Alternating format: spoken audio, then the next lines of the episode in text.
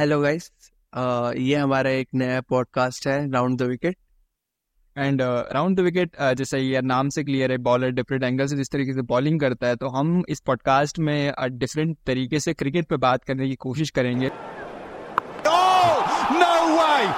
No, no way! You cannot do that, Ben Stokes. Welcome to podcast जहाँ हम बात करेंगे क्रिकेट की फ्रॉम अ डिफरेंट एंगल तो विदाउट वेस्टिंग एनी टाइम तो अब वर्ल्ड कप स्टार्ट हो चुका है अश्विन। हम ऑलरेडी दो दिन लेट है लेकिन फिर भी क्रिकेट एक रिलीजन की तरह यूज़ यूज़ होता है यहाँ पर।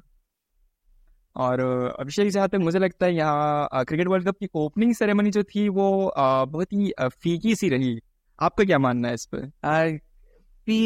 ओपनिंग सेरेमनी हुई नहीं तो फीका और खराब तो मतलब पॉइंट ही नहीं आता। जैसे आपने बोला कि मैच हमारे यहाँ रिलीजन की तरह है क्रिकेट तो उस रिलीजन में पूजा ही स्टार्ट नहीं हुई और उसके बिना बिना ही प्रसाद बटने लगे। ये ऐसी वाली बात है। एग्जैक्टली एग्जैक्टली मतलब जिस जिस तरीके से इंग्लैंड में लास्ट टाइम से ओपनिंग सेरेमनी था कैप्टन डे सेरेमनी वहाँ भी हुई थी, लेकिन यहाँ उस वक्त जो माहौल था, जैसे विराट कोहली का नाम आया था जो अनादर लेवल का जो शोर हुआ था वहाँ पर, इस तरीके का यहाँ पर जो होना चाहिए था, वो नहीं हो पाया। कैप्टन डे सेरेमनी ज़रूर हुई, लेकिन जो माहौल मिस कर गए, वो था एक फील का कि किस तरीके से शुरुआत होती है। जैसे पूजा की आपने बात करी, ये त्योहार होता है तो जब पूजा होती है, उसके बाद ही पूरा शुभारंभ होता है। लेकिन यहाँ पर बहुत ही फीका सा शुभारंभ हुआ था। खैर तो हम मतलब ये मान सकते हैं कि जो buildup to the world cup था, वो काफ़ी ज़्यादा खराब रहा। और उसमें ऐसा कोई कैंपेनिंग वगैरह स्टार्ट नहीं की गई, जिससे वर्ल्ड कप में दर्शकों की संख्या बढ़ाई जा सकती थी। और पहले मैच का, इसी की तरफ़ से ट्रांजिशन लेते हुए पहले मैच की तरफ़ चलते हैं। जहाँ पे दर्शकों की संख्या तो कम रही, लेकिन न्यूजीलैंड ने अपने चौको छक्कों की संख्या कम नहीं होनी थी एग्जैक्टली एग्जैक्टली मतलब इस बार तो न्यूजीलैंड ने पूरी तरीके से जो मतलब कहे कि धागा खोल दिया, इंग्लैंड का भाई उनको बता दी कि डिफेंडिंग चैंपियन तुम भले होंगे, लेकिन अगर वहाँ पे बाउंड्री काउंट नहीं रहता तो हम ही चैंपियन रहते उस तरीके से उन लोगों ने साबित किया। किस तरीके से जो दर्शक क्षमता की बात हुई वहाँ पर सैतालीस हज़ार थे, लेकिन जो एक लाख बत्तीस हज़ार का इतना बड़ा स्टेडियम है भाई मतलब लगता ही नहीं है वहाँ पे सैतालीस हज़ार कुछ लोग बैठे हैं। ओपनिंग मैच यार। मुझे लगता है इंग्लैंड की जो स्टार्ट हमने किया था, जिस तरीके से अप्रोच जो वो लेकर आए थे बटलर कह रहे थे कि यार बहुत ही हम अटैकिंग सोच रखेंगे और जो डिफेंड नहीं करना है, हम अटैक पे ही ध्यान देने वाले लेकिन जब वो स्टार्ट किया तो मुझे लगा कहीं ना कहीं वो बहुत ही डिफेंसिव सोच रही उनकी। आपको क्या लगता है इस बारे में? बीच में उनका डिफेंसिव होना बनता भी था और वैसे भी आप अगर इंडियन पिचेस पे आएँगे तो आपको थोड़ा बबल फूटता हुआ दिखेगा उस बेसबॉल का, जो उन्होंने टेस्ट क्रिकेट में अपनाया वो इंग्लैंड ने। और मतलब मैं तो हमेशा मतलब मेरा अपना ये मानना है कि जो इंग्लैंड का बबल है वो इंडियन पिचेस पे फूटेगा ये बेसबॉल का। क्योंकि उन्होंने स्टार्टिंग में बेन स्टोक्स है और उन्होंने बोला था कि हम जो बेसबॉल स्टार्ट करेंगे वो इस इस माइंड से होगा कि आप भले हमें कैसे भी पिच दीजिए दे दीजिए, हम अटैक ही करेंगे। लेकिन फिर हमने देखा न्यूजीलैंड की सीरीज़ के बाद या न्यूजीलैंड की सीरीज़ के दौरान ही उन्होंने हटा दिया कि हमें पार्टा पिट चाहिए अपने बेसबॉल प्रैक्टिस करने के लिए। मतलब वहाँ पे छह रन की रन रेट से बना तो रहे इंग्लैंड रन, लेकिन हम ये देखना भूल जा रहे हैं कि दूसरी टीम भी उतने रन रेट से बना रही है। तो ओडीआई में भी वो बबल फूटा कि हम अटैकिंग काइंड ऑफ़ क्रिकेट लेके आ रहे हैं। हमारा जो अप्रोच हो वो छह रन रेट छह के रन रेट पार करने का हुआ और वो बबल पहले मैच में फूट गया। जैसे ही दो तीन विकेट गिरे, जॉर्ज बटलर अपने नॉर्मल गेम पे आ गए, सिंगल डबल। जो रूट का वो स्टाइल ऑफ़ क्रिकेट ही है, जहाँ पे वो अस्सी बॉल में साठ, सत्तर, बहत्तर रन मारते हैं। तो इंडियन पिचेस पे आगे आपको वो फॉलो करना पड़ेगा, जिसकी वजह से टू एटी टू रन तक पहुँचे, वरना वो भी नहीं पहुँचते। या एग्जैक्टली एग्जैक्टली मतलब मुझे जो इंडिया इंग्लैंड जो पर्टिकुलर एक टीम है, उसमें बस एक ही बेस्ट चीज़ है कि वो नंबर ग्यारह तक बहुत ही ज़्यादा बल्लेबाज उन लोगों ने रखे हुए हैं। तो उसी ग्यारह नंबर की बल्लेबाजी के चक्कर में वो टू एटी टू तक पहुँच पाए। जब उनको लगा कि यार, ये थोड़ा सा डिफेंडेबल टोटल है। फिर उसके बाद जो इंग्लैंड का अप्रोच था ना मतलब टोटली स्टार्ट जो जिस तरीके से उन लोगों ने स्टार्ट किया था स्टार्टिंग में उनके जो फ़र्स्ट विकेट गिर गया, उसके बाद फिर जॉनी बेरेस्टो भी चलते बने तो जो एकदम बहुत स्लो होता गया स्लो होता गया स्लो होता गया। तो वो लोगों ने कहीं वो एक्सलरेट कर ही नहीं पाए। तो वो बहुत ही ज़्यादा उनका फ्लॉ रहा। जैसे न्यूजीलैंड ने खेला तो वो टॉम लैथम और ऊपर से उनका ईस्ट सोडी नहीं खेल रहा था उनका लॉकी फर्ग्यूसन नहीं खेल रहा था उनका टीम साउदी नहीं खेल रहा था और केन विलियम्स चार की प्लेयर्स नहीं खेल रहे थे। उसके बाद भी जिस तरीके से टॉम लैथम की जो कैप्टनसी थी और जिस तरीके से चेंजेस उन्होंने किए उनकी जो मतलब प्रॉपरली कहूँ तो शायद तीन ही बॉलर रहे होंगे ट्रेंड बोल्ड हाँ। आ, एक मिचल सैंटनर जो उनका बहुत की बॉलर है। उनके अलावा रचिन रविंद्र जिमिन ईशा जो बहुत ही मतलब काइंड ऑफ़ ऑलराउंडर्स और पार्ट टाइमर एबिलिटी देते हैं। इनसे उन्होंने इतनी तगड़ी बॉलिंग कर। मैट हैप्पी जो बहुत ही एक्स्ट्रॉनरी ऑर्डिनरी बॉलिंग की, मुझे लगता है उनका जो captaincy particular point of view मुझे लगा टॉम लैथम की कैप्टनसी उसने इंग्लैंड को पूरी तरह से जो उनका बैसबॉल अप्रोच है अटैकिंग अप्रोच है, उसको पूरी तरीके से उसने ओपन अप कर दिया कि भैया, अगर तुम ढंग से प्लानिंग करो तो इंग्लैंड की बैटिंग भी कहीं ना कहीं घुटने टेक सकती है। और प्लस मतलब यहीं से दो पॉइंट्स जिनके बारे में बात करना चाहूँगा। एक तो इंग्लैंड के ऑलराउंडर्स अगर बेन स्टोक्स को हटा दिया जाए तो मेरे ख्याल से किसी भी ऑलराउंड में वो कैपेबिलिटी नहीं है कि वो प्योर एज अ ऑलराउंडर खेल पाए। ठीक है? तो इस वजह से जो उनकी ताकत है कि उनकी टीम में ऑलराउंडर्स हैं ग्यारहवें नंबर तक बैटिंग है, वही उनकी कमज़ोरी भी है जो मैच में भी दिखी, क्योंकि उन्होंने बहुत रन खर्चे, बहुत तेज़ी से रन खर्चे। और जो दूसरा पॉइंट है कि न्यूजीलैंड बड़े टूर्नामेंट्स में आउट ऑफ़ स्किन खेलना जानती है। उन्हें, उसका हर एक प्लेयर जानता है कि कैसे वो कंट्रीब्यूट कर सकता है और कैसे वो अपने ए गेम को भी ए प्लस बना सकता है, जो हमें देखने को मिला। एग्जैक्टली एग्जैक्टली न्यूजीलैंड एक्चुअली बहुत ही आईसीसी टूर्नामेंट्स का टोटली एकदम डिफरेंट वर्जन में आता है। ऐसा लगता है कि भैया हम पूरे साल अलग ही खेल रहे लेकिन जब तक आईसीसी टूर्नामेंट लाइक कि हम इंतज़ार कर रहे हैं। आईसीसी टूर्नामेंट लाओ तो सही है। हम तो बस दो देंगे। तो वैसे उन्होंने किया और जो बाद में इंग्लैंड की बैटिंग की तो लास्ट ट्वेंटी नाइनटीन जो वर्ल्ड कप था, वहाँ एक जोफ्रा आर्चर उनका बॉलर हाँ। बहुत ही ज़्यादा मिस करेगी ये टीम पूरे वर्ल्ड कप में। मतलब मुझे जो एक पर्सनली लगता है ना वहाँ पे तो जब इंग्लैंड और न्यूजीलैंड के बीच में जो एक इंसान खड़ा था उस पूरे वर्ल्ड कप फाइनल में, वो था एक बेन स्टोक दूसरा था जोफ्रा आर्चर जोफ्रा आर्चर अगर नहीं रहता तो वो सुपर ओवर में तेरह रन, बहुत ही बहुत ही पॉसिबिलिटीज थी कि तेरह रन बहुत आसानी से बन जाते। तेरह रन जो लगे कि यार मतलब कि बहुत ही ज़्यादा पूरे टूर्नामेंट में जोफ्रा आर्चर ने यार बाईस विकेट शायद बाईस या तेईस जो विकेट लिए थे स्टार के बाद सेकंड हाईएस्ट विकेट टेकर था तो उसने बहुत ही क्रूशल टाइम पे विकेट दिलाए थे। और जब लास्ट वर्ल्ड कप था इंग्लैंड तब भी तीन मैचेस हारा था, कुछ पाकिस्तान ऑस्ट्रेलिया और श्रीलंका ने उनको तीन मैच हरा दिए थे। मतलब उसके बावजूद जो जीते थे ना तो वो जोफ्रा आर्चर में उसमें बहुत बड़ा रोल प्ले किया था। इस बार वो नहीं है इंजर्ड हो चुके हैं, और मुझे लगता है कि इस बार उनको बहुत बड़ी कमी खेलने वाली है। लास्ट टाइम जो तीन मैच हारे थे, हो सकता है इस बार चार या पाँच मैच हार के वो बाहर ही हो जाए सेमीफाइनल से भी। सो आई डोंट थिंक सो कि इंग्लैंड इस इस के ऊपर मतलब बहुत ही ज़्यादा आगे जा सकती है। हाँ और मुझे लगता है और इस वाले टूर्नामेंट अगर इंग्लैंड सेमीफाइनल में नहीं पहुँचती तो वो वाला जो मतलब ऑल अराउंड द हर जगह बबल बना हुआ है कि ऑलराउंडर्स ऑलराउंडर्स आपको चाहिए ऑलराउंडर्स आपको चाहिए बट बॉलर्स आपको टूर्नामेंट जिताते हैं, वो बात सामने आ जाएगी कि बॉलर्स ही आपको चाहिए, जो पाँच बॉलर आपके पचास ओवर निकाल के थे, उसमें से एक का गंदा हो सकता है जो आराम से साठ रन खाए या फिर सत्तर रन खाए अस्सी रन खाए लेकिन उसके अलावा जो बॉलर्स होंगे, वो कमाल कर देंगे और वो two eighty two eighty three hundred तक रोक लेंगे। और अभी के टाइम पे थ्री हंड्रेड कोई बड़ा स्कोर नहीं है जिसे चेज नहीं किया जा सकता अनलेस आप नीदरलैंड हो। हाँ एग्जैक्टली एग्जैक्टली चीज़ नेट बिल्कुल बड़ा टोटल नहीं ऊपर से जो अहमदाबाद के पिच थी यार मतलब आई डोंट थिंक सो कि यार वहाँ पे टू एटी टू कभी भी डिफेंडेबल हो ही सकता है। ऊपर से न्यूजीलैंड ने जब बैटिंग स्टार्ट की तो लगना दूसरे ही ओवर में कुछ झटका लग गया। बिल यंग तो मतलब पता नहीं क्या ही हो चला उनके साथ। फिर एलन की जगह लेकर आए थे, लेकिन बहुत ही खराब परफॉर्म हो रहा है उनके तीन मैचेस से। लेकिन जिस तरीके से रचिन रविंद्र यार मतलब क्या क्लासिकल बैटिंग है उनकी। मतलब आई एक्चुअली मतलब बहुत ही ज़्यादा उनको देख के मैं खुशी हुई यार जिस तरीके से उनका क्लास टेक्निकलिटीज यार मतलब मूवमेंट आया था जहाँ लग रहा था कि यार ये डेवन कॉन्वर्स से बेहतर बैटिंग कर रहा है। उसके टेक्निकल जो शॉट्स आ रहे थे तो इतने प्यारे शॉट्स आ रहे थे। कुछ जो कट मार रहे थे फ्लिक कर रहा था, और जो कुछ तो उसने स्पिनर्स को जब वो मिड विकेट के वहाँ पे फ्लिक मार दिया ऐसा लग रहा था कि यार प्रॉपर इंडियन टेस्ट का एक बल्लेबाज है। कॉल तो उन्हें इंडिया में तो नहीं रहा लेकिन उनके पिताजी ज़रूर इंडिया में रहे थे। तो न्यूजीलैंड की बैटिंग पे आपको क्या लगता है? क्या उनका पूरा माहौल था? मेरे ख्याल इस सबसे, जो दोनों के पार्टनरशिप में सबसे अच्छी बात थी, दोनों में से किसी ने एक दूसरे को ओवर शेडो नहीं किया। अगर दूसरा बंदे स्ट्राइक पे तो ऐसा लग रहा था कि क्या बैट्समैन है, उसके बाद अगला, यार ये भी क्या बैट्समैन है? तो एक दूसरे को ओवर शेडो नहीं किया, एक दूसरे को ऐसे ये नहीं किया कि हम्म, हम्म, हम्म, बहुत ही ज़्यादा बिल्कुल बिल्कुल। वो ओवर शेडो कर ही नहीं रहे थे वहाँ पर। ऐसा लग रहा था कि यार मतलब एक अगर सिंगल ले रहा है तो प्रॉपरली दूसरा अटैक कर रहा है। लग रहा है जब दूसरा सिंगल ले रहा है तो वो पहला अटैक कर रहा है। वो इतना ज़्यादा वो बैलेंस्ड अप्रोच था हाँ। तरीके से आप कहना चाह रहे तो वो एक्चुअली बहुत ही सुंदर अप्रोच था और जिस तरीके से डेवन कॉन्वे ने यार वो बिल्डअप किया था। मतलब वो ने स्टार्ट रखा था कि पाँच ओवर तक हम अटैक नहीं करेंगे। ऑल ऑफ़ सडन जैसे ही मार्कोड आया भाई उसको पहले ओवर में सत्रह रन पड़े रचिन रविंद्र ने एक छक्का उसको मैं स्क्वायर हाँ। लेग पे लगाया फिर उसको दो कट पे चौके लगाए और फिर सत्रह के बाद उसको और पीटना ही स्टार्ट किया मतलब जो इंग्लैंड का जो मोमेंटम जो चेंज हुआ वो उस मार्कोट के सत्रहवें ओवर से हुआ और मेरे ख्याल से उस टाइम उस पॉइंट ऑफ़ टाइम पे जॉस बटलर को मार्कोट को दूसरा ओवर नहीं देना चाहिए तो उसके दूसरा ओवर में भी दस रन आए और वहाँ से मोमेंटम बिल्कुल शिफ्ट हो गया था उसके बाद जॉस बटलर के हाथ में चीज़ें नहीं थी it's it's on Devon Conway and Rachin Ravindra के हाथ में थी कि वो अपना विकेट थ्रो करके जाते हैं, कि नहीं, और वो सिचुएशन को फंसाते हैं, कि नहीं, और उन्होंने ऐसा नहीं किया। एग्जैक्टली एग्जैक्टली वो इतने जितनी मच्योरिटी से तेईस साल के, तेईस साल में रचिन रविंद्र जिस मच्योरिटी से वो खेल रहे यार आई थिंक यार मतलब बहुत ही ज़्यादा आगे जाने वाला खिलाड़ी वो, ऊपर से लेफ़्ट आर्म स्पिन फेंक लेते वो लेफ़्ट हैंडर है।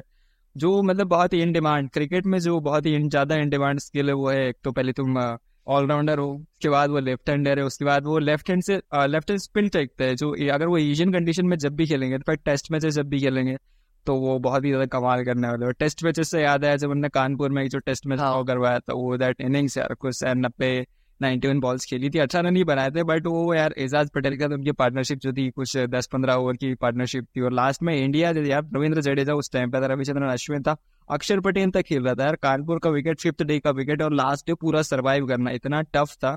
बट वो उस टाइम शायद इक्कीस साल की उम्र थी, लेकिन जो जिस तरीके से मेचोरिटी से वो पूरा इनिंग्स खेल गए थे, वो इंडिया के मुँह से उन्होंने यार एक जीत छीन ली थी, उनको जीतने नहीं दिया था। और उसी मेचोरिटी से आज उन्होंने इंग्लैंड के हाथ से भैया इंग्लैंड को डोमिनेट ही कराया उनको किस तरीके से शायद मतलब जैसे इंग्लैंड दूसरों को हराने के लिए जाने जाते हैं throwing out of them out of the game वैसा उस उन्हीं के साथ हो गया प्रॉपर डोमिनेशन मतलब इंग्लैंड के लिए जहाँ तक मुझे लगा रहा था इंग्लैंड के लिए जो बहुत ही ज़्यादा पॉसिबल इंग्लैंड भी इंडिया की जैसे शायद आठ सात से आठ वेन्यूज पे बहुत मैचेस खेलने वाला सबसे ज़्यादा ट्रैवल जो हाँ. वाला तो इंडिया के बाद इंग्लैंड ही है तो इंग्लैंड के लिए सबसे ज़्यादा पॉसिबिलिटीज जो मुझे स्टार्टिंग में लगी थी तो वो थी कि बैटिंग विकेट कहाँ है तुम्हारे लिए? अहमदाबाद उसमें से पहला था तुमने उसी को काट दिया है तुम बाबा हार चुके हो। तुम्हारे पास बचे जो बैटिंग विकेट है बेंगलुरु का विकेट बच रहा है तुम्हारे पास हैदराबाद का विकेट बच रहा है तुम्हारे पास मुंबई का विकेट बच रहा है तुम्हारे पास।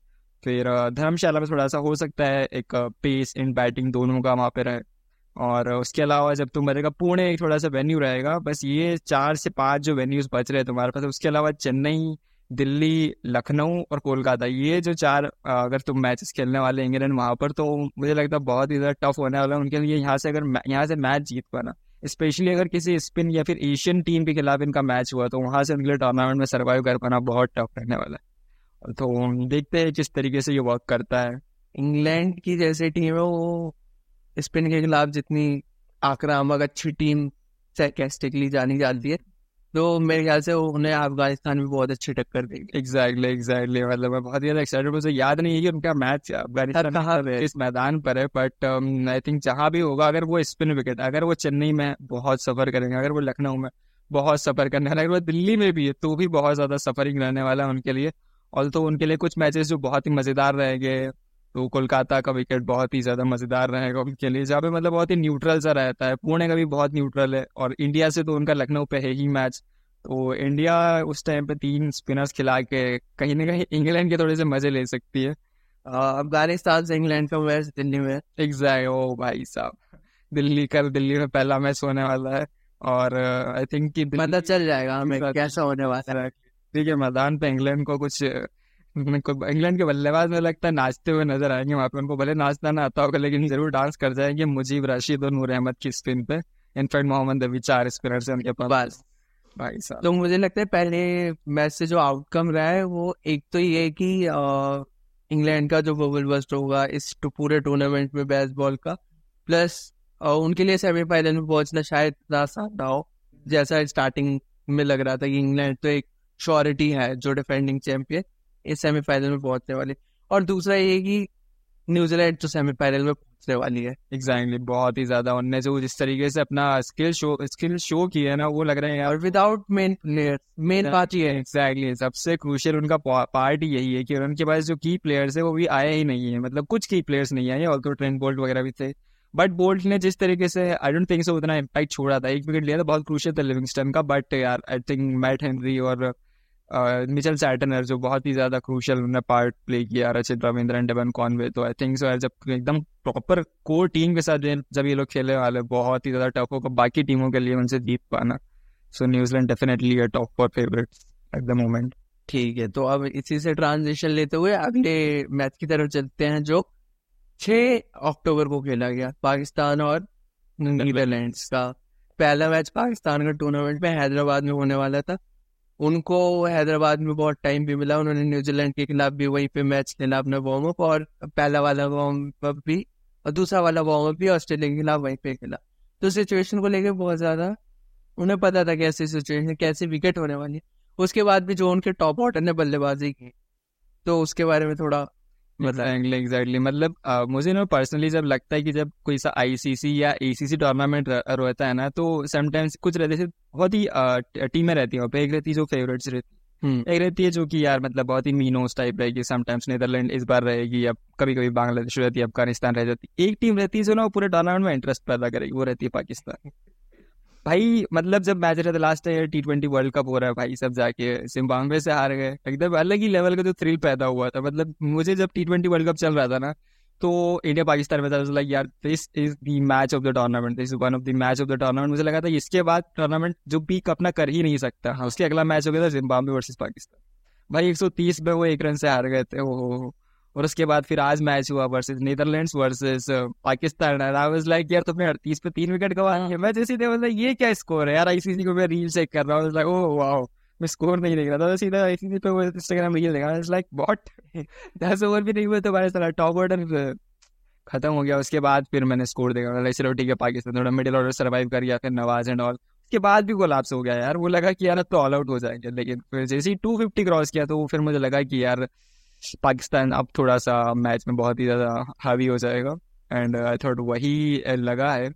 बट पाकिस्तान के जो मिडिल ऑर्डर है मतलब आपको क्या लगता है इसमें क्या मिडिल ऑर्डर में वो आगे इस तरह से सर्वाइव करता रहेगा? जैसे ये तो फिर बैटिंग विकेट था हल्का सा बट स्पिन विकेट आएगा तो ऐसा लगता है मिडिल ऑर्डर सर्वाइव कर पाएगा? करें फॉर्म के हिसाब से तो उनकी ताकत है ही मिडिल ऑर्डर अगर बाबर आज़म को टॉप हो वो भी बाबर आज़म के रन नहीं है नेपाल के खिलाफ आए थे। छोटी टीमों के खिलाफ आए हैं और न्यूजीलैंड के खिलाफ वार्म अप मैच में आए थे जिसमें ज़्यादा स्टेक्स नहीं थे। तो जो उनका टॉप ऑर्डर है सबसे बड़ी दिक्कत है Fakhar Fakhar Azam. Exactly exactly Fakhar Zaman Fakhar Zaman sorry हाँ। तो उसने काफ़ी टाइम से रन ही नहीं बनाया उसके रन ही नहीं आए तो और वो भी उसके बाद से नहीं आया जब उसने एक सौ वन एटी वन रन की पारी खेली है वो पाकिस्तान के पिच पे। तो जो उनके लिए शो होने वाला है वो है टॉप ऑर्डर और जो उनका उनको बचाने वाला है इस पूरे टूर्नामेंट में वो मिडिल ऑर्डर लेकिन पा, पाकिस्तान जो उनकी रेपुटेशन है मिडिल ऑर्डर कब फ्लॉप हो जाए पता भी नहीं चलेगा। शकील फॉर्म में चचा जान फॉर्म में चचा जान का नाम? इफ्तिकार अहमद फॉर्म में है हाँ। मोहम्मद रिजवान फॉर्म में है। शादाब नवाज़ कभी कभी बचा लेते हैं बट शादाब अब थोड़ा बहुत बेटर ही है मतलब इस टूर्नामेंट में उसे एज ए बेटर ही प्रेफर करना चाहिए क्योंकि बॉलिंग उसकी बहुत खराब है। Lead up to the tournament बिल्कुल वो उसका खराब रहा है बॉलिंग में। तो शादाब खान को एज ए बैटर ही हमें देखना चाहिए। तो उनकी बैटिंग जो है वो इवन बॉलिंग में भी वो ज़्यादा अच्छी टीम नहीं है। तो इंस्टेड ऑफ़ सेइंग कि अफ़गानिस्तान इस टूर्नामेंट की डार्क हॉर्स होने वाली है, हमें शायद से पाकिस्तान को ही डार्क हॉर्स बुलाना चाहिए, क्योंकि अगर उसके बैटर और बॉलर फॉर्म में आ गए एक ही दिन तो सामने वाली टीम को सौ रन के अंदर भी आउट कर सकते हैं वो। लेकिन अगर फॉर्म में नहीं आए तो तीन सौ कहीं नहीं गए उनके बैट क्योंकि सेम डायनेमिक के बॉलर हैं सारे same dynamic same pace same dynamic और एक को आपने क्रैक कर लिया, दूसरा अपने आप हो जाएगा। बस शाइन के पास थोड़ा डिफरेंट एंगल है लेफ़्ट हैंड का, जो उसको मदद करता है, बाकी उसमें कुछ डिफरेंट नहीं है। और इंडियन इंडियन पिचेस मुझे नहीं लगता उससे ज़्यादा हेल्प करने वाली है। एग्जैक्टली एग्जैक्टली पाकिस्तान जिस तरीके से डार्क हॉर्स आपने कहा मतलब बिल्कुल ही मुझे लगा जो पाकिस्तान की बैटिंग भी है ना यार मतलब बहुत ही, जैसे आज भी नंबर इलेवन पे हारिस रोग छक्के मार रहा था, तेरह रन बनाए तो उसने। शाइन अफरीदी नंबर टेन पे उतर रहा है। तो इनकी जो बैटिंग डेप्थ है ना, ये भी कहीं ना कहीं इंग्लैंड और पाकिस्तान, इनकी बैटिंग डेप्थ बहुत तकड़ी है। पाकिस्तान जो नॉर्मली ट्रेडिशनली ना अपनी बॉलिंग के लिए जानी जाती है शाहीन नो डाउट बहुत शानदार बॉलर है। हारिस भी मतलब समटाइम्स आज उन्होंने ब्रेक थ्रू दिलाया बहुत तगड़े बॉलर है। शादा बहुत लो हो चुके हैं। एशिया कप से ही पता लग गया था कि यार इनका आउट ऑफ़ फॉर्म हो चला है। ये मोहम्मद नवाज़ बहुत ही टिपिकल बॉलर है। एकदम ही जो नॉर्मल लेफ़्ट आर्म स्पिनर रहता है प्रॉपर वही left arm spinner Iftikhar Ahmed इन पर ज़्यादा बेटर बॉलिंग कर रहे हैं। दोनों स्पिनर से समटाइम्स लगता है। इसके अलावा Hasan Ali in and out मतलब लग रहा है कि किस दिन दिन अच्छा है तो बहुत अच्छा कर जाएगा। नहीं अच्छा है तो हो सकता है हंड्रेड सेंचुरी मार जाए, पाकिस्तान के लिए इकलौता हो सके। फिर इस तरीके का माहौल रहता है। तो पाकिस्तान की बैटिंग मुझे लग रहा है कि इस टूर्नामेंट में बहुत ही बैटिंग, उनकी डीप बैटिंग है। नंबर इलेवन तक नवाज़ जैसे आठ पे आता है तो उसके बाद फिर नंबर नौ पे उनका हसन अली आएगा, दस पे शाहीन आएगा और ग्यारह पे हारिस होगा। तो मतलब बहुत ही ज़्यादा बैटिंग, इनकी डेप्थ बहुत ज़्यादा, लेकिन बॉलिंग नसीम शाह जब से गया है आई नसीम, हारिस एंड शाहीन जब तीनों थे तो बहुत तगड़ी बॉलिंग ले रही थी। अब जब एक कर चुका और Naseem was the pick of the bowler यार वो इतना शानदार था, वो स्विंग कराता था। उसे पता है कि नई बॉल से किस तरीके से डालना है। जब नई बॉल खत्म हो जाए तो वो ग्यारहवें ओवर में डाल सकता है किस तरीके से रन रोकना है। मिडिल ओवर्स में विकेट लेना आता है उसे और नॉर्मली जब रिवर्स स्विंग होना स्टार्ट होती है forty five forty one overs के बाद में तो वो का मतलब बहुत ही ज़्यादा क्वालिटी उसके अंदर है। तो उनका इंजरी बहुत ही ज़्यादा अखरेगा पाकिस्तान को और, पाकिस्तान का देखना बहुत ही कि इनको हैदराबाद में एक और मैच खेलने वाले हैं ये लोग। और उसके बाद फिर सिर्फ़ अहमदाबाद एक वेन्यू है जहाँ पर वो सिंगल मैच खेलेंगे। उसके अलावा उनके नॉर्मल मैचेस ज़्यादातर स्पिन विकेट पे होंगे। जैसे लखनऊ में होने वाले उनके मैच चेन्नई में है, बेंगलुरु और कोलकाता। बहुत ही मतलब उनके लिए चैलेंजिंग विकेट्स हो सकते हैं पाकिस्तान के लिए मुझे लगा। ऑल्थो अब पाकिस्तान ने 282 का टारगेट दिया नेदरलैंड जब उनने स्टार्ट किया था तो आई थॉट जब मुझे उन लोगों ने स्टार्ट किया था तो 100 100 तक उनके दो ही विकेट्स थे। सो हम्म। so, मतलब लगा था वहाँ पे यार ये बहुत ही आ, हो सकता है चीज़ बहुत क्लोज ले जा सकते हैं बट उनकी जो इनिंग्स रही तो उसके बारे में आपको क्या लगता है क्या और इम्प्रूव हो सकता था? वो इन एक्सपीरियंस ये जो टूर्नामेंट बड़े टूर्नामेंट्स का होता है। मतलब वहाँ पे कोई इतनी जल्दबाजी करने की कोई ज़रूरत नहीं थी कि आप बड़ा शॉट लगाने की ट्राई कर रहे हो आप पुल कर रहे हो। अलग बात है, अगर उसमें एलिवेशन मिल जाती, वो छक्का हो जाता और उसमें मोमेंटम चेंज हो जाता। एग्जैक्टली सर नेदरलैंड्स की बैटिंग मतलब सच में मुझे लगा जब उन लोगों ने स्टार्ट किया था तो इट वाज लाइक कि फ़र्स्ट विकेट बहुत जल्दी गिर गया। फिर सेकंड विकेट भी वो पार्टनरशिप एक बिल्ड हो चुकी थी, जब कॉलिन एकरमन खेल रहा था, जब विक्रमजीत सिंह खेल रहे थे तो मतलब उन दोनों को लगा कि ये बहुत लंबा लेके जाएँगे। फिर all of sudden Iftikhar Ahmed आया। फिर वो पहली बॉल में विकेट लेके Colin Ackermann out of nowhere वो ही वाज लाइक कि यार चलो स्वीप खेलता हूँ। मैं बॉल भी नहीं देखी first ball and fuller length bowled हो गए। एंड देन उसके बाद फिर बास डिलीट है यार। टू बी ऑनेस्ट है बहुत टॉप क्लास प्लेयर मुझे लगा। वो मतलब जब वर्ल्ड कप क्वालिफायर चल रहे थे उस टाइम भी इतना तगड़ा प्लेयर था। पाँच विकेट प्लस सेंचुरी आज के मैच में चार विकेट प्लस फिफ्टी बहुत मतलब एकदम ही एक्स्ट्रा ऑर्डिनरी परफॉर्मेंस थी। फिर वो वहाँ से जब इन दोनों ने पार्टनरशिप बिल्ड की तो वन ट्वेंटी तक इट वॉज़ लाइक यार मतलब बहुत ही तगड़ा मैच चल रहा है। फिर फिर वहाँ से Vikramjit Singh it was like लगा कि यार वो उसके अंदर कहीं वो है नहीं, वो एबिलिटी नहीं है कि किस तरीके से मैं फिफ्टी को हंड्रेड में कन्वर्ट कर पाऊँ। तो वो लगने लगा था कि यार इसका मतलब इन एक्सपीरियंस एग्जैक्टली लगा कि यार बहुत लंबी पारी का एक्सपीरियंस नहीं है उस पर्टिकुलर बैट्समैन के पास। तो वहाँ पे बैटर के पास और बास डलीड है, लगा कि यार ये बहुत ही ज़्यादा एक्सपीरियंस प्लेयर उसके पिताजी भी ऑल्सो वर्ल्ड कप खेल चुके दो बार। तो बास डलीडे जब तक खेल रहा था तो इट वॉज़ लाइक कि यार ये बहुत ही ज़्यादा लेके जाएगा पारी को, लेकिन फिर हरीश राउफ का एक ओवर आ गया उसने मतलब सत्ताईसवें ओवर में आया and then it was like उससे पहले वो आउट हो चुका था विक्रमजीत सिंह। तीन विकेट थे टीम के एंड इट वाज लाइक लग रहा था कि अभी यहाँ से भी मतलब पॉसिबल सिचुएशन है कि बरी हुई नीदरलैंड्स के हाथ में। वहाँ पे सत्ताईस ओवर में वो तीन गेंद पे दो विकेट ले गया। एंड uh, वहीं से पूरा मैच शिफ्ट हुआ स्कॉट एडवर्ड ज़ीरो पे आउट ने मनमरू को चार रन पे आउट हो गया। उसी मैं उसी ओवर में एक कैच भी छूटा इफ्तिकार है। सो इट वाज लाइक कि वहाँ से पूरा गेम टर्न हो गया वहाँ से आई डोंट थिंक सो कि ये लोग उभर पाए उतने ज़्यादा। 150 से देन 200 पे ऑल आउट और लास्ट मेरे ख्याल से जो एडवर्ड्स का आउट था एज अ कैप्टन वो उसे बहुत ज़्यादा चुभने वाले है क्योंकि वो अगर बीच में खड़ा हो जाता उसके साथ में एक ऑलरेडी टिका हुआ बैट्समैन था जो रन बना रहा था। उसे सिर्फ़ वहाँ पे विकेट गिरने से रोकना था और जो उसका आउट था आई गेस वो उसे बहुत ज़्यादा चुभने वाला था क्योंकि अगर वो वहाँ पे टिक जाता तो मैच आराम से 282 कोई बड़ा टारगेट नहीं था, वो रन रेट उनका अच्छा चल ही रहा था। एग्जैक्टली एग्जैक्टली वो स्कॉट एडवर्ड्स और वो वन जो विकेट था प्रॉपरली वो टर्निंग पॉइंट मुझे लगता है कि वो hmm. सबसे बड़ा टर्निंग पॉइंट था। और वहाँ से उसके बाद भी बस डिलीट एक एक एंड पे टिका हुआ था। बट इट वाज लाइक यार एक वन एंड से साफ़ दिख रहा था कि ये यहाँ से विकेट गिरने वाले हैं। दूसरे एंड पे कोई टिकने वाला था ही नहीं। दूसरे एंड पे सिंगल डबल के लिए कोई देख ही नहीं रहा था। They were all going to all guns place कि मैं तो छक्का ही मारूँगा मैं तो चौका ही मारूँगा। एग्जैक्टली वहाँ पे इन एक्सपीरियंस नीदरलैंड एक एसोसिएट नेशन का दिख जाता है। इवन अफ़गानिस्तान भी अभी तक वो क्या बोलते हैं फोटे नहीं कर पाई है। वो अपना इन एक्सपीरियंस को एक्सपीरियंस वो जो इन 2019 में भी इंडिया का मैच था, वो ऑलरेडी उनका जीता हुआ मैच था। उन्होंने अपनी साइड से गवाया और हमारे बॉलर्स ने जीता था। तो एसोसिएट टीम्स या फिर जो नई नई कन्वर्ट हुई है आईसीसी मेंबर्स टीम वो हमेशा से ऐसे रहते आप बा, हम बांग्लादेश को देख सकते हैं दो बीस साल से ज़्यादा हो गए उन्हें। क्रूशल मोमेंट्स पे क्रश आउट कर जाती है। क्रूशल मोमेंट आया वो तीन तीन रन चाहिए हो वो भी उनसे चेज नहीं होगा।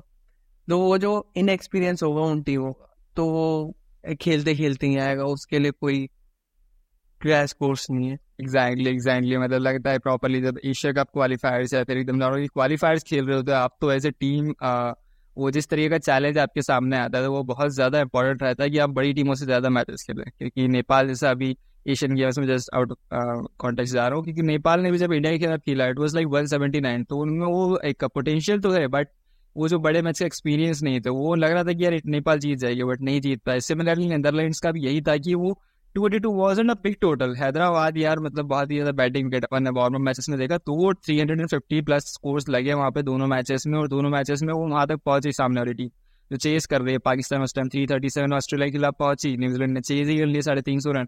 और हैदराबाद इट वॉज़ लाइक ये पहुँच जाएगा पहुँच जाएगा बहुत ही आराम से टू एटी टू के आसपास बट uh, वो जो uh, एक इन एक्सपीरियंस जैसा अभिषेक ने कहा कि लाइक कि हम्म, मुझे लगा कहीं ना कहीं एक्सपीरियंस सच में उनका है। और मल्टी टूर्नामेंट्स में जितना खेलेंगे ये लोग उतना ज़्यादा बेहतर होगा। तो आईसीसी जैसे नेक्स्ट वर्ल्ड कप चौदह टीम्स का होने वाला है तो वो जितना होगा उतना बेटर रहेगा इन टीमों के लिए क्योंकि नेदरलैंड्स यार बहुत शानदार टीम है।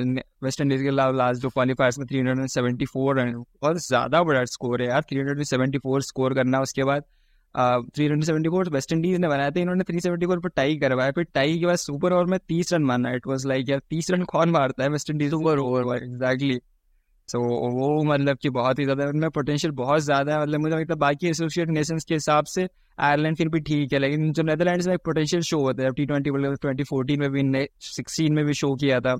और फोर्टीन में भी शो ही किया था स्टीवन माइबर्ट माइबर्ट टाइप के प्लेयर्स बहुत ही तगड़े तगड़े प्लेयर्स हैं इनके पास जो हमेशा पोटेंशियल शो करते हैं लेकिन वही एज ए टीम ये जब परफॉर्म करेंगे. सो so, वो आई थॉट यार बहुत बड़ी बड़ी टीमों को हरा सकते हैं पाकिस्तान का तो आज हरा ही सकते थे इसलिए आईसीसी में मतलब ऐसे अपसेट होने चाहिए जिसमें श्रीलंका और वेस्ट इंडीज जैसी टीमों क्वालिफायर खेलना पड़ जाए क्योंकि बाकी टीमों को बहुत अच्छा एक्सपीरियंस मिलता है। तो मेरे ख्याल से इससे ट्रांजिशन लेते हुए अब आने वाले मैच के बारे में बात करते हैं ठीक है तो हम सात अक्टूबर को रिकॉर्ड कर रहे हैं और सात अक्टूबर को ही मैच है, दो, चार टीमों का अफ़गानिस्तान अफ़गानिस्तान, बांग्लादेश और श्रीलंका, साउथ अफ्रीका। तो क्या एक्सपेक्टेशन होनी चाहिए इन दोनों मैचेस से? यार फ़र्स्ट थिंग तो बांग्लादेश वर्सेस अफ़गानिस्तान बहुत ही थ्रिलर मैच हो सकता है। एक धर्मशाला में मैच है और Dharamshala is not a spin wicket दोनों टीमों की जो पावर है, वो है स्पिन मतलब। टू बी ऑनेस्ट दोनों टीमों में कहीं ना कहीं स्पिनर्स है बांग्लादेश शाकिब अल हसन मेहदी हसन मिराज नसूम अहमद और उसके बाद फिर जब मुस्तफिजुर आता है, वो भी नॉर्मली अपनी आदि तो गेंद स्लोवर ही डालता है तो स्पिन उनके पास बहुत ज़्यादा ताकत है coming to Afghanistan like Rashid Khan Mohammad Nabi Mujeebur Rahman अगर उनका लग रहा है कि स्पिन विकेट है तो नूर अहमद को भी खिला सकते हो ऑल तो स्पिन विकेट नहीं है कल तो Noor Ahmad might have to bench out for someone else और कल का जो मैच रहेगा तो फ़र्स्ट जो मैच रहेगा अफ़गानिस्तान वर्सेस बांग्लादेश, बहुत थ्रिलर हो सकता है। एंड स्पेशली अगर अफ़गानिस्तान ने फ़र्स्ट बैटिंग की तो बांग्लादेश को चीज़ में बहुत ही ज़्यादा मज़े आएँगे, क्योंकि अगर बांग्लादेश ने फ़र्स्ट बैटिंग कर ली तो बहुत ही एक तरफा कर सकते हैं मैच को, अगर तीन सौ प्लस स्कोर कर दिया तो उनकी बैटिंग बहुत ज़्यादा डिफेंड कर डिफेंड कर जाती है समटाइम्स इस तरह के स्कोर्स को। कमिंग टू सेकंड मैच जो साउथ अफ्रीका वर्सेस श्रीलंका होने वाला है, वो मैच और भी ज़्यादा इंटरेस्टिंग प्लेस पे, वो है दिल्ली में होने वाला है। अब वहाँ पर रहती है स्पिन पिच श्रीलंका थोड़ा सा एक साउथ अफ्रीका के सामने कमज़ोर कंपेरेटिवली लग सकती है, लेकिन अगर स्पिन पिच पे मैच हो रहा है तो हमारे पास महेश तीक्ष्ण आधुनिक पहले आगे टाइप के स्पिनर्स रखे हुए थे डी सिल्वर डालने वाले तीन स्पिनर्स है उनके सामने। अगर तुम साउथ अफ्रीका का जो एकदम ये लगता है कि थोड़ा यंग्स यंग यंग स्क्वाड है इनका और मतलब कि एक्सपीरियंस कम है उनका। Heinrich Klaasen and Quinton de Kock might भी थोड़े से प्लेयर्स है बट उनका जो स्पिन के खिलाफ एक्सपीरियंस है, वो बहुत ही कम है अभी। तो लाइक कि सेकंड मैच में भी अगर धर्मशाला में ये रहता तो South Africa might be the favourites but Delhi में मैच होने वाला तो ये भी बहुत ही नेक एंड नेक मैच होगा। आ, लेकिन शायद मेरे ख्याल से इसमें एज एक थोड़ा श्रीलंका के पास है स्पिन अटैक की वजह से सिर्फ़ क्योंकि केशव महाराज बहुत एक ही डायनेमिक का प्लेयर है जो ऑफ़ स्पिन है नॉर्मल तो उसमें ज़्यादा वेराइटी है नहीं और Sri Lanka as a Asian country वो स्पिन को अच्छे से खेलना भी जानते हैं उसके पास कुशल मेंडिस है दाशुन शनाका है दाशुन शनाका पेस को भी अच्छी खेलता है स्पिन भी अच्छी खेलता है। दोनों श्रीलंका के ओपनर्स अच्छा खेल रहे हैं, दोनों के दोनों। तो एक थोड़ा सा एज कंडीशंस की वजह से श्रीलंका के पास है। बाकी ऑन पेपर तो South Africa out and out मेरे को ज़्यादा फेवरेट लगती है, क्योंकि उसका मिडिल ऑर्डर क्या फोड़ के आया अभी ऑस्ट्रेलिया को तो उस मामले में तो मेरे ख्याल से साउथ अफ्रीका जीतने वाली है। मेरा, मेरे ख्याल से साउथ अफ्रीका फेवरेट्स है। या एग्जैक्टली मुझे लगता है ये टॉस पे बहुत ज़्यादा डिपेंड करने वाला है सेकंड मैच होने वाला। अगर श्रीलंका जीत गया टॉस और पहले बैटिंग ले ली like in fact under two fifty तक भी स्कोर कर दिया तो इट वॉज़ भी श्रीलंका के लिए बहुत ही ज़्यादा मुझे लगता है थोड़ा आसान हो आसान आसान हो जाएगा बिल्कुल। टू फिफ्टी इन दिल्ली के पिच बहुत ज़्यादा क्रूशल रहेगा। मतलब एनीथिंग अबाउट टू फिफ्टी जो भी बैटिंग करे मतलब अगर साउथ अफ्रीका बैटिंग करे तो इनके पास भी स्पिरिट्स है। Like Tabraiz Shamsi Keshav Maharaj and Aiden Markram जो पार्ट टाइम डालते रहते अब तो क्योंकि ऑलमोस्ट वाइस कैप्टन है तो काफ़ी ज़्यादा ओवर्स फेंकने को मिलते हैं उसको तो तो मतलब जो फ़र्स्ट बैटिंग करेगा दिल्ली के पिच फ़र्स्ट बैटिंग अच्छा स्कोर पोस्ट करो एंड तुम्हारे हाथ में मैच है वहाँ पर बहुत ही ज़्यादा धर्मशाला वाला जो रहेगा दूसरा वाला match first match I mean जो सुबह होने वाला है वहाँ पे थोड़ा सा रहेगा दोनों में एकदम ही इक्वल रहेगा ये डी मैच यहाँ पे ओस का फैक्टर। नहीं रहेगा यहाँ पे तुमको दोनों तो बराबर पॉसिबिलिटीज मिलने वाली है सेकेंड मैच में ऑल दिल्ली में ओस रहती है लेकिन जो पिच वहाँ की है तो, तो जो फ़र्स्ट बैटिंग करने वाला है उसके लिए बहुत ही ज़्यादा बेनिफिट रहेगा। और धर्मशाला का एवरेज स्कोर भी दो सौ चौदह खैर कहा गया कि बीसीसीआई ने थोड़े पिचेस में चेंजेस किए और अकॉर्डिंगली थोड़ा हाई स्कोरिंग मैचेस बनाने की अपेक्षा है तो उस वजह से शायद से थोड़ा इजी विकेट हो। बट स्टिल मेरे ख्याल से ढाई सौ तो कहीं नहीं गए धर्मशाला पे भी। या एग्जैक्टली उन्होंने धर्मशाला में जिस तरीके से टीमें खेल रही हैं तो कि ये भी अफ़गानिस्तान में बहुत अच्छा परफॉर्म करे गुरबाज ने जैसे वार्म अप मैच में सेंचुरी मारी थी। वो बहुत ही शानदार हुआ तो पिच भी बहुत शानदार थी। श्रीलंका वहाँ सफ़र कर रही थी वहाँ पर। सिर्फ़ कुशल मेंटेस ने कुछ वन फिफ्टी एट रन मारे थे वहाँ पर, लेकिन अफ़गानिस्तान की जो बैटिंग है लाइक यार, उसमें समटाइम्स मुझे लगता है कि बहुत ही इनएक्सपीरियंस है, लेकिन वहाँ पे सिर्फ़ एक या दो बैटर्स है जो बहुत ही अच्छा परफॉर्म कर पाते हैं जब इस तरीके मैचेस की बात आती है। तो Rahman Gurbaz is one of them Mohammad Nabi and उसके बाद जो बाकी रहमत शाह इब्राहिम चादरान नजीबुल्ला बड़े अच्छे पोटेंशियल है लेकिन लगता है कभी कभी बड़ी टीमों के सामने या फिर जब बड़े मैचेस रहते हैं तो बहुत ज़्यादा सफ़र करते हैं। Hot and cold kind of कि कब चल जाएगी आप कह नहीं सकते और कब फेल कर जाएगी। मतलब बहुत इजी दो सौ रन का टारगेट चेस करना होगा उसमें जब सारे बिगड़ जाएँगे कोलैप्स हो जाएगा और जब बड़ा स्कोर बनाना हो तो गुरबाज अकेले इतना पोटेंशियल रखता है कि वो 200 अकेले मार सकता है टूर्नामेंट में। बहुत ज़्यादा पोटेंशियल गुरबाज मतलब कितना जो टाइम बहुत बहुत सुंदर बैटिंग करता है इतनी टेक्निकली क्लासिकल शॉट्स बहुत तगड़े शॉट्स है रैम शॉट्स कभी कभी मारता है बहुत तगड़े शॉट्स है। तो अफ़गानिस्तान की ऑल तो बैटिंग उनकी जो पावर है स्ट्रेंथ कोर स्ट्रेंथ वो स्पिन ही उनकी कोर स्ट्रेंथ है। हमेशा से जो इतने लंबे चार पिछले जो छः सात साल में उन्होंने ग्रो किया है हमेशा स्पिन ही उनकी पावर रही है। लेकिन अभी जो रिसेंट टाइम में हुआ था उनकी बैटिंग भी बहुत ग्रो कर रही है। फास्ट बॉलिंग माइट भी a bit issue Fazal Farooq की नई बॉल सिर्फ़ नई बॉल नवीन ओला जो थोड़ा सा डेथ में डाल सकता है बट समटाइम्स जब पिटने पे आता है तो बहुत ही ज़्यादा पिटाई हो सकती है। बट आई थिंक इसमें Bangladesh I might choose as a favourite आप बांग्लादेश ही फेवरेट्स होगी इसमें। मतलब मैं, मेरा भी वोट बांग्लादेश की तरफ़ ही है, क्योंकि ऑब्वियसली अफ़गानिस्तान को आप जज ही नहीं कर सकते। वो, उनका किस दिन दिन नहीं है, किस दिन नहीं है।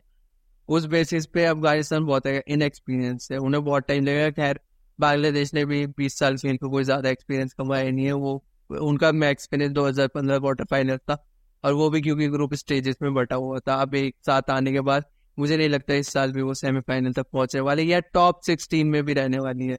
या एग्जैक्टली एग्जैक्टली मतलब बांग्लादेश एंड अफ़गानिस्तान बांग्लादेश बिल्कुल, जो ग्रुप में मिला नहीं है अभी ज़रूर हो सकता है कि नेक्स्ट पाँच छह साल में वो ज़्यादा अच्छा परफॉर्म कर देगी, क्योंकि जो पूरी टीम है वो शाकिब महमद मुस्तफिज मुस्तम सॉरी जो मुशफिकुर रही है। तो ये तीन प्लेयर्स है जो बहुत ही ज़्यादा एक्सपीरियंस है इनका चौथा पांचवा वर्ल्ड कप है। उसके अलावा जो बाकी प्लेयर्स है आई थिंक जो बाकी पूरी टोटली कोर यंग टीम है, इनकी बहुत बाईस तेईस साल के नजमुल हुसैन शांतो ऊपर मोहम्मद नईम है, तोहिद रिदोय है, मेहदी हसन, मिराज, शेख मेहदी हसन, फिर तस्कीन, सारे बहुत ही यंगस्टर्स हैं तो मुझे लगता है कि ये बहुत ही जो आने वाले चार पाँच साल जो नेक्स्ट वर्ल्ड कप उसमें बहुत ज़्यादा अच्छा परफॉर्म कर पाएँगे, लेकिन इस बार मुझे लगता है कि ये भी वही समथिंग सातवें नंबर आठवें नंबर छः तक भी, इनफैक्ट समटाइम्स हो सकता है पॉसिबिलिटीज पहुँच जाए बट छः सात, आठ पे मुझे लगता है ये फिनिश भी करेंगे नॉर्मली आगे टूर्नामेंट जब प्रोसीड करेगा एंड इनफैक्ट मैं डार्क हॉर्स इनको कभी नहीं मानता, मुझे लगता नहीं कि उतना कर पाते, कभी नहीं रखते एग्जैक्टली सो इसमें लगता है कि Bangladesh is a bet low in this and कल का मैच तो यार, हमेशा मुझे सच में लग रहा है बहुत ज़्यादा इंटरेस्टिंग मैच होने वाला है इनके बीच. So I am looking forward to it और बहुत ही शानदार मैच मुझे लगता है फ़र्स्ट वाला is going to be a thriller second वाला might be a bit first batting and two fifty that's it but first match मुझे लगता है बहुत बड़ा थ्रिलर होने वाला ही है तो फिर इसी एक्सपेक्टेशन के साथ मेरे ख्याल से अपना पहला एपिसोड मतलब ये हमारा पहला एपिसोड डन एग्जैक्टली ये हमारा फ़र्स्ट एपिसोड और ये जस्ट फ़र्स्ट तीस से ज़्यादा मिनट का हमने एक्सपेक्ट नहीं किया था। हम सोचते थे पंद्रह मिनट मुश्किल होगा, लेकिन काफ़ी ज़्यादा टाइम हो चुका है आई थिंक ये सक्सेसफुल रहे। अगर सुनते सुनते चौतीसवें मिनट तक पहुँच गए हो तो इसका मतलब अच्छा एपिसोड रिकॉर्ड हुआ है और प्लीज़ फीडबैक देते हुए जाओ। अगर तुम तक ये एपिसोड पहुँचा है, पहला एपिसोड पहुँचने का मतलब है कि तुमने हमारी फ़ीड से ही लिंक लिया है और तुम हमें पर्सनली जानते हो। तो प्लीज़ क्रिटिकल अच्छा बुरा, कैसा भी फीडबैक अश्विन को देके जाओ, मुझे मत देना, क्योंकि मैं नहीं ले पाता फीडबैक एग्जैक्टली एग्जैक्टली फीडबैक दो भाई, जितना मर्ज़ी फीडबैक दो, जिस तरीके से जितना क्रिटिकल हो सकते हो, जितने पॉजिटिव हो सकते हो, जितने निगेटिव हो सकते हैं, दोनों तरीके के फीडबैक्स दो. क्योंकि इस पर वर्क करना है, भाई क्रिकेट बस टॉपिक है. सुनने वालों को मज़ा आता है, बोलने वालों को मज़ा आता है. सो प्लीज़ जितना हो सके फीडबैक दो. डिस्क्रिप्शन में मेल आईडी में अटैच कर दूँगा, ताकि तुम्हें कोई फीडबैक देने में कोई अगर तुम्हें अनोनमस भी किसी फेक जीमेल आईडी से मेल करके हमें फीडबैक देना चाहते हो वो भी पहुँच जाए हम तक। सो तुम्हारी सहूलियत का पूरा ध्यान रखा जा रहा है। प्लीज़ फीडबैक दें और बताएँ फेस टू फेस की कैसा लगा। Thank you thank you so much